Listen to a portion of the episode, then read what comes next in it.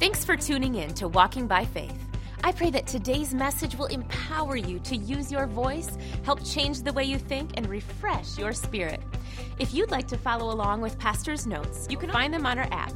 Merry Christmas! Today we're looking at all things that happened after Jesus was born. The visit from the shepherds and the Magi and their importance to the testimony of Jesus. Let's jump right in. I want to take a scripture from Luke, the second chapter, the 15th verse, beginning there. It says, So it was, when the angels had gone away from them into heaven, that the shepherds said to one another, Let us now go to Bethlehem and see this thing that has come to pass, which the Lord has made known to us. And they came with haste and found Mary and the Joseph and the babe lying in a manger. And when they had seen him, they made known the saying which was told them concerning the child. And all those who heard it marveled at those things which were told them by the shepherds. But Mary kept all these things, pondering them in her heart. And then the shepherds returned, glorifying, praising God for all the things that they had heard and seen as it was told them. So, the first thing that, that uh, I want to mention is that when the shepherds came, they worshiped Jesus, they saw Jesus, but they left and they began, began to tell everybody what they had seen and what they had heard. I, I really believe that, that Christmas, well, I know this. Christianity is built on two supernatural events the incarnation, Christmas, and the resurrection, those two events. But it does us, it does us really, it does us personally good, but it doesn't do others good if we take what we know and we keep it to ourselves. The shepherds did not take what they had seen and heard and kept it to themselves. They went out and they were big blabbermouths. They were telling everybody what they had seen and what they had heard. I think it's interesting that the day the church is born, it's Acts chapter 2, the day of Pentecost, the Holy Spirit falls. People are speaking in tongues, but everybody's hearing them in their own language. And the Bible says that what they heard, they heard them speaking in their own tongue the wonderful works of God. So often, what we think is that we need a theological argument. But the truth is, almost nobody's interested in your theology. But what people want is they want to know about a relationship.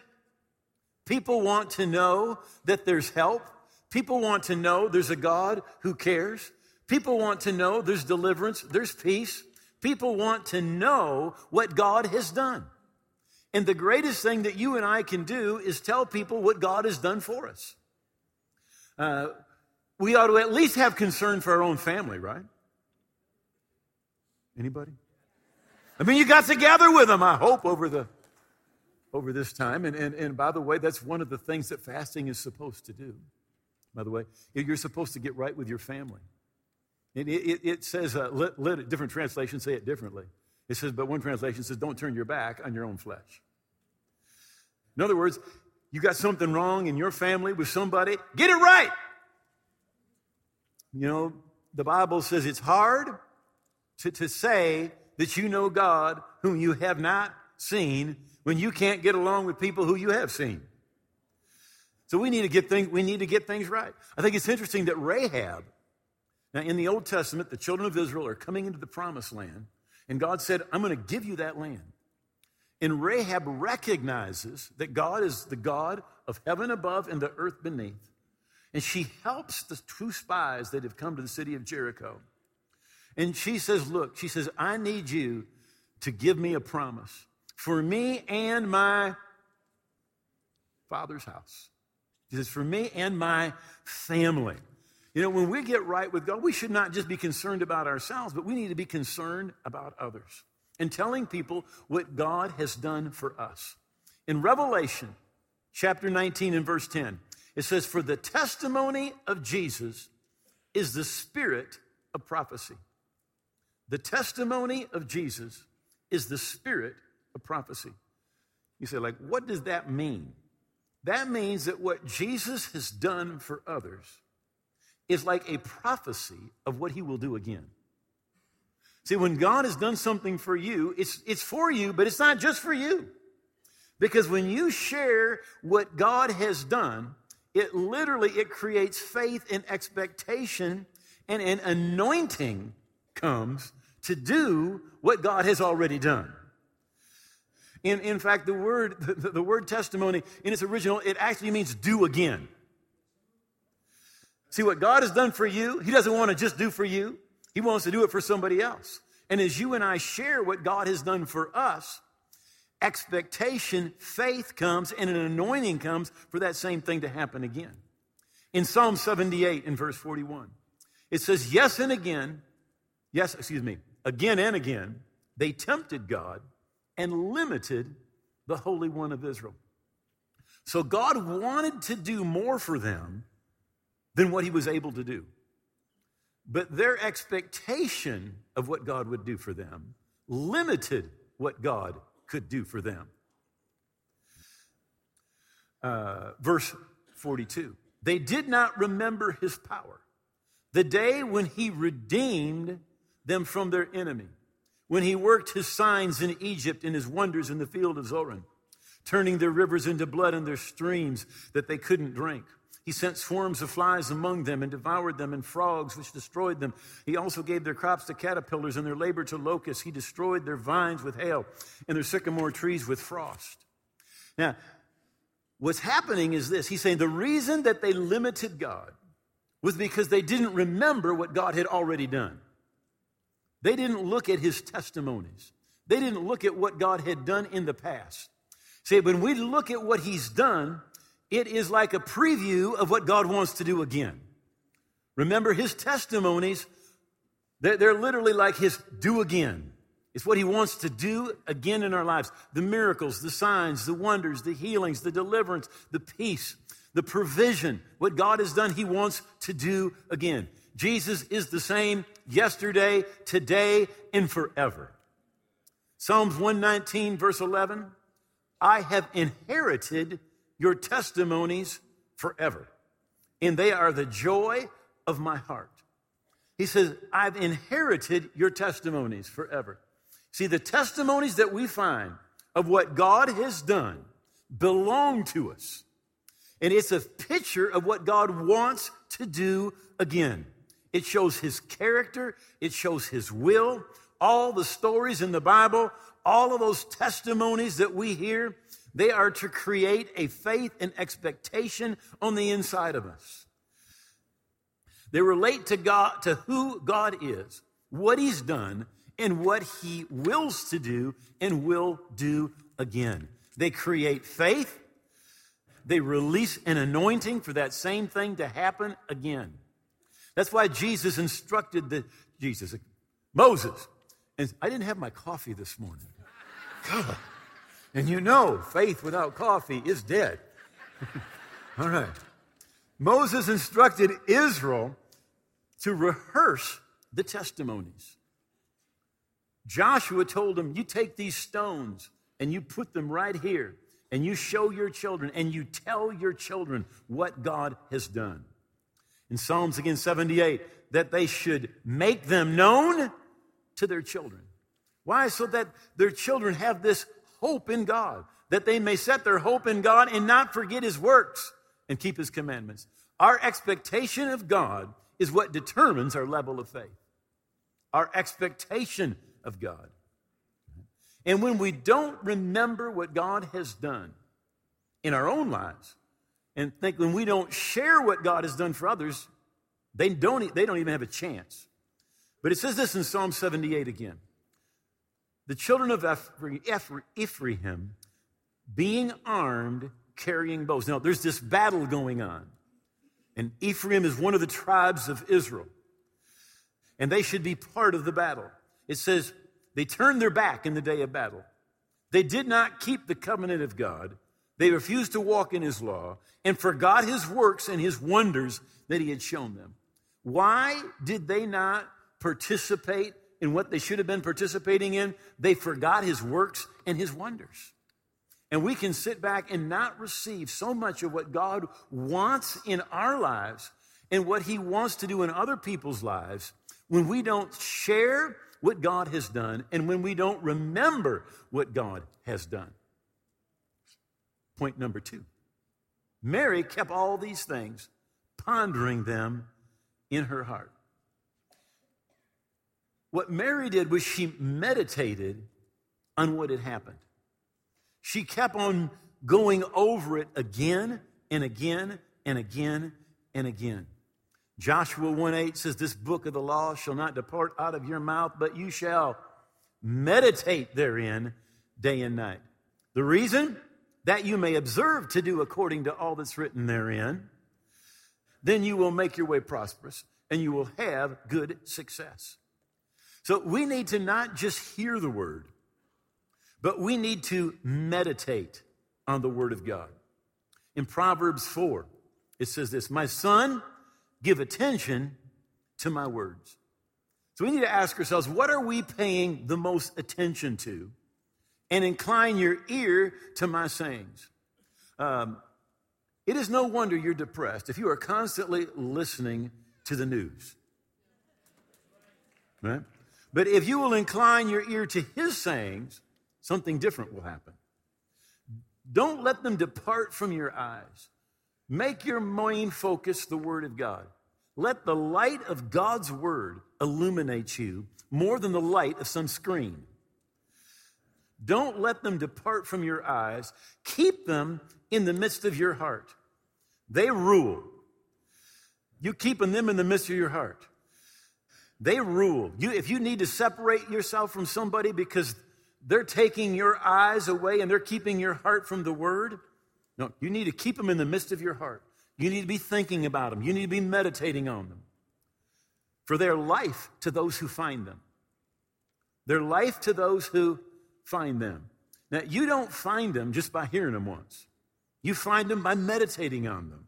And health to all their flesh. Verse 23 Keep your heart with all diligence, for out of it flow the issues of life. Your heart needs to be filled with the Word of God because it's out of your heart that are going to flow the issues of life. Uh, one translation says the boundaries. What you'll, what you'll permit in your life, what you won't permit in your life, what you'll do, what you won't do. It comes out of your heart. And if you've been putting God's word in your heart, God's word is going to set up those boundaries. Psalms 119, verse 99. I have more understanding than all my teachers, for your testimonies are my meditation. Your testimonies are my meditation. We need to be looking at what God has done in the Bible, and we need to find out what God has done in other people's lives because what He's done is what He wants to do again. Now, a definition of meditation is to ponder, to meditate, to mutter, to speak to one's self. How many of you, you, you wake up in the morning and there's a verse coming out? That's, that's meditating on it, right? That's meditating on it. So you're going to ponder, imagine, mutter, speak to yourself, study, talk about. Someone has used the example, and I think it's a good one, of a cow chewing its cud.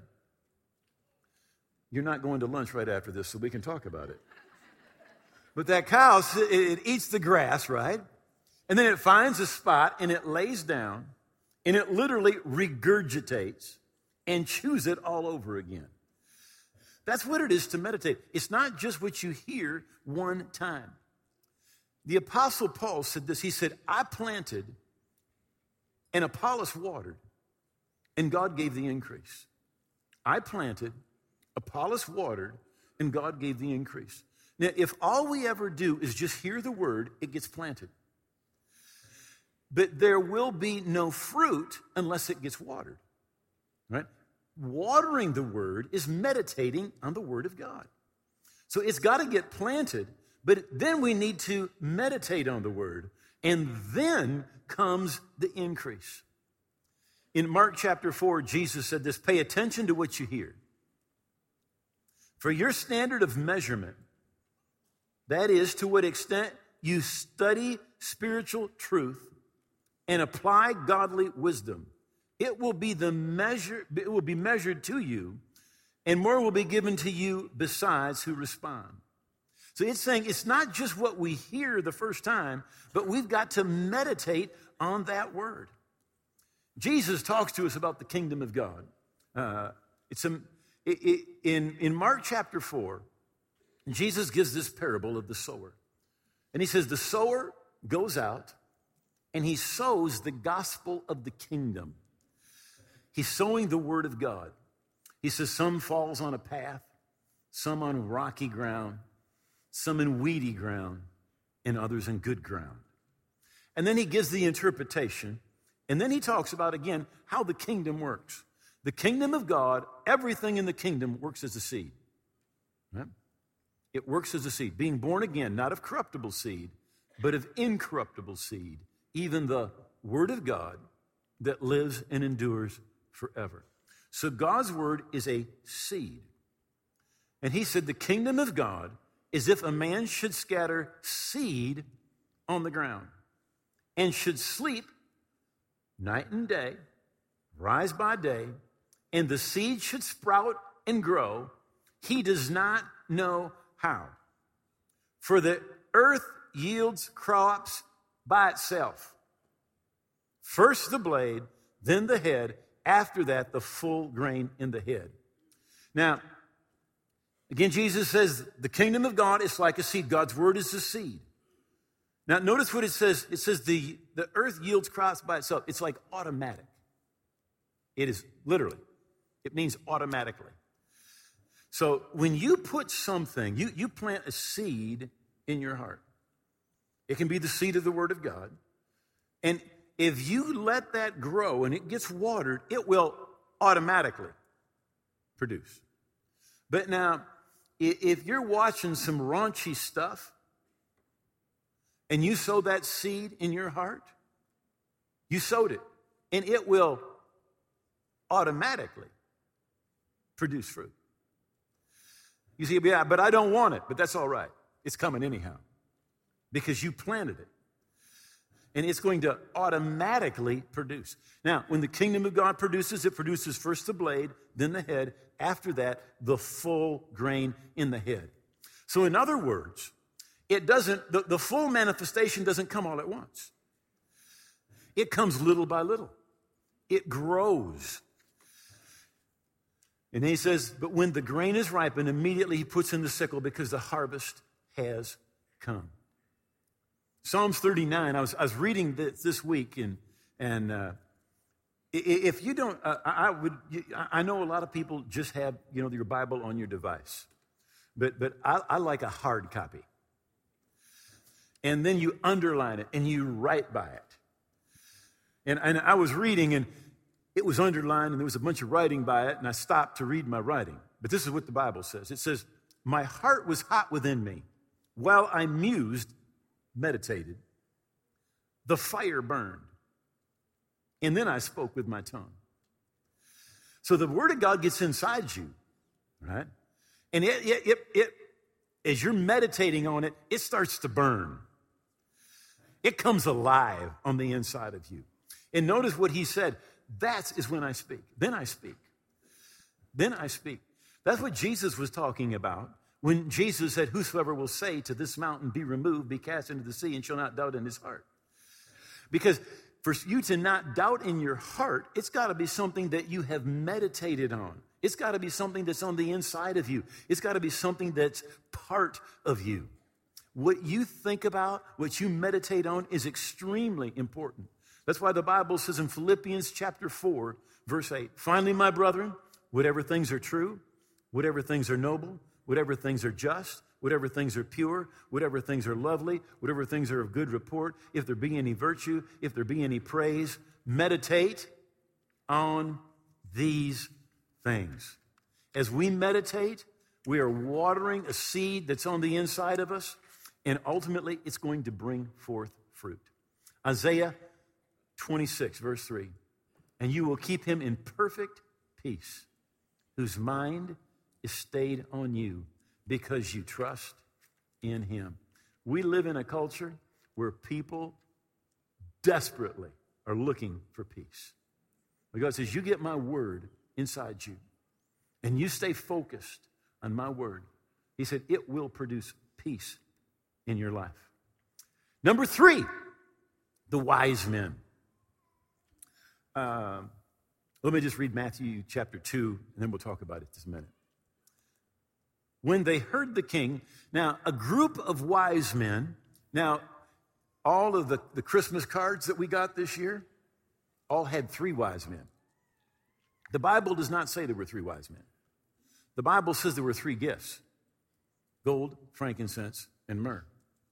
They're referred to as magi. Magi typically traveled in a, in a caravan of 100 to 500 people. Now, when they show up at Jerusalem, the whole city goes into an uproar. The, the city wouldn't go into an uproar for three people showing up on a camel. The whole city went into an uproar, and even the king, because this group of magi have come. They, they, they're looking for the king of the Jews. All right. And when they heard the king, the king said, Hey, fine, what are you looking for? And they said, We're looking for the king of the Jews. They talked to the, the, the religious leaders. They say he's going to be born in Bethlehem. So the king said, He's been born in Bethlehem. They departed, and behold, the star which they had seen in the earth went before them, till it came and stood over the place where the young child was. And when they saw the star, they rejoiced with exceeding great joy. And when they had come into the house, they saw the young child with Mary his mother, fell down and worshiped him.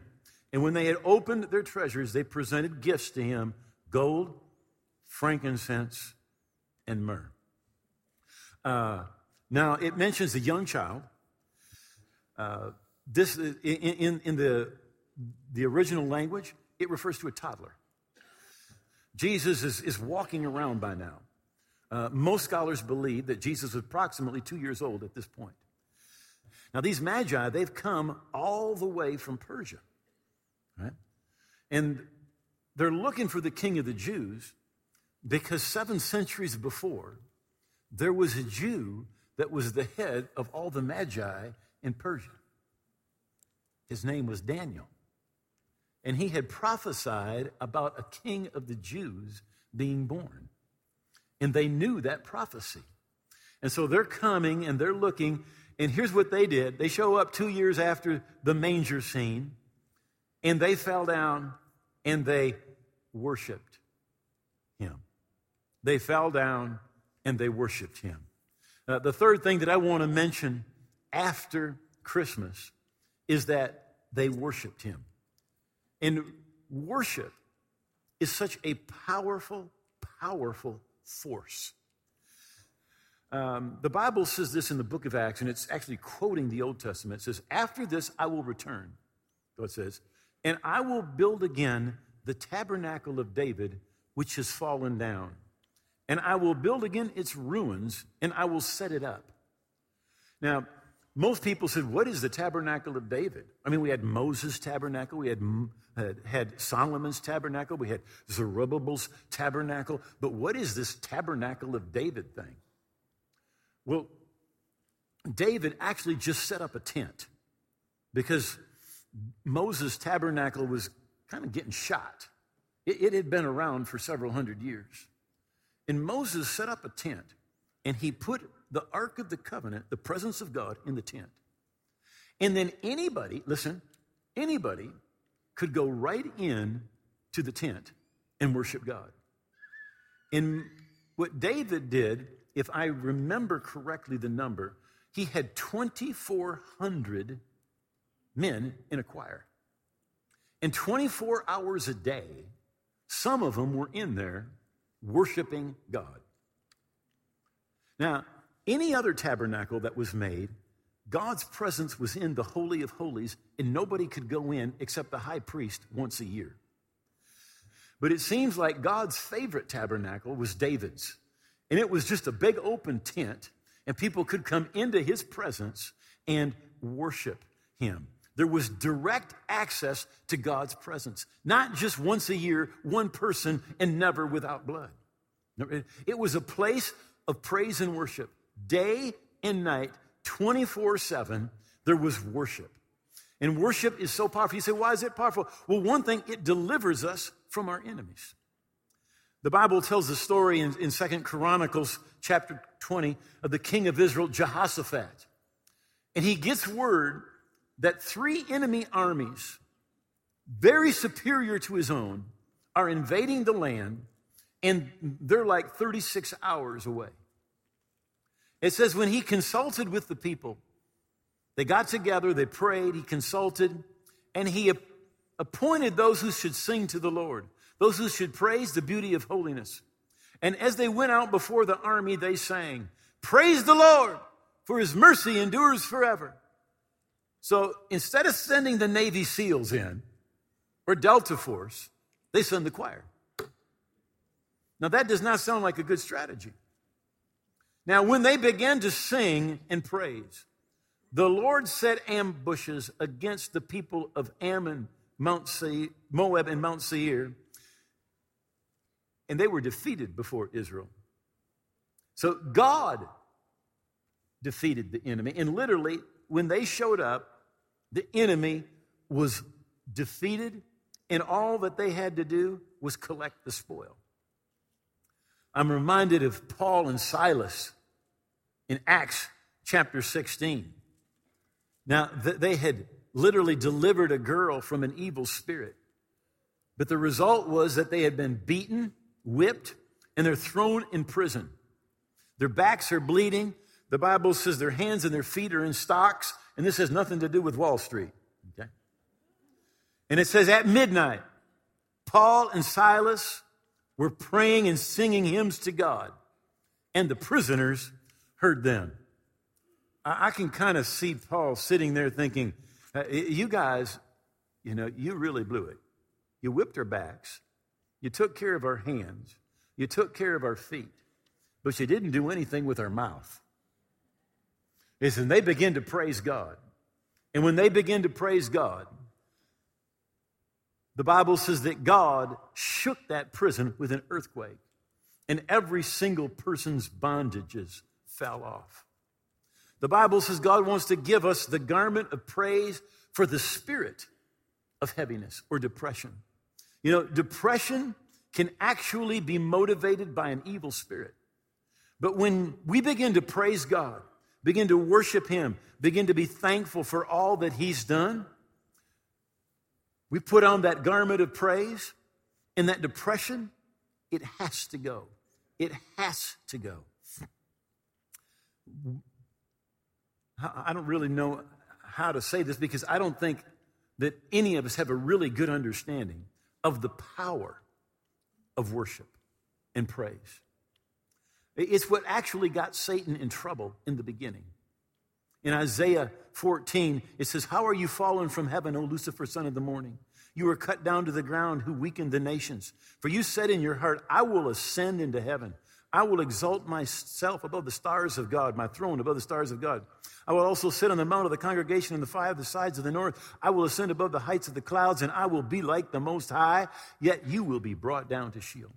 What Satan really wanted, he wanted God's position so he could be worshiped. Because there's so much power in the spiritual realm in worship. The Bible tells us in 1 Corinthians 10 and verse 20 the things which the Gentiles sacrifice, they sacrifice to demons and not to God. And I don't want you to have fellowship with demons. Uh, yeah. When, when Jeannie and I lived in Mexico, we did not live very far, maybe an, less than an hour's drive from Tula, where uh, some of the, the pyramids were. And, and when, when you would drive by, there were always people on the side of the road, and they'd be selling statues of these, these gods, these ancient gods. And let me just say something Every idol I've ever seen is ugly. They're all ugly. All right? God's not ugly, but idols are ugly because the devil is ugly. Everything he wants to do is ugly. So, what, what would happen is people would, and people in different parts of the world to this day, will bow down and worship and pray to an idol. Now, they don't do that because they're ignorant, they get answers. But the Apostle Paul said here, they sacrifice to demons. Because whenever somebody's willing to worship, there's a demon that's willing to come and receive that worship. That's what the devil wants. That's what demons want. They want obedience and they want worship. But when we begin to worship the King of Kings and the Lord of Lords, it releases a spiritual energy. Let me just close with this Matthew 21. Jesus said, Did you not hear these saying? Jesus said to them, Yes. Now, the, the Pharisees are saying, Don't you listening? They're, they're saying, Hosanna, Hosanna. He said, Have you never read out of the mouth of babes and nursing infants, you have perfected praise? He's actually quoting the Old Testament, which says that out of the mouth of babes and nursing infants, you have ordained strength because of your enemies to silence the enemy and the avenger. You know, when we begin to praise, when we begin to worship, it shuts the devil up. And God's presence and God's provision shows up when we begin to worship. What were the three things they did? They went about and they told everybody what they had seen, what God had done. Mary meditated on the word of God. And the three kings came. Three, I just did it. The kings with three gifts came. And what did they do? They worshiped. They worshiped. And He is worthy of our worship. See, I want to thank you so much for being with us today. You know, culture today tells us that good people go to heaven, but the Bible tells us something different. It's not good people who go to heaven, it's forgiven people who go to heaven. And that's forgiveness we need to receive. The Bible says, to as many as receive him, Jesus, he gives the right to become the children of God.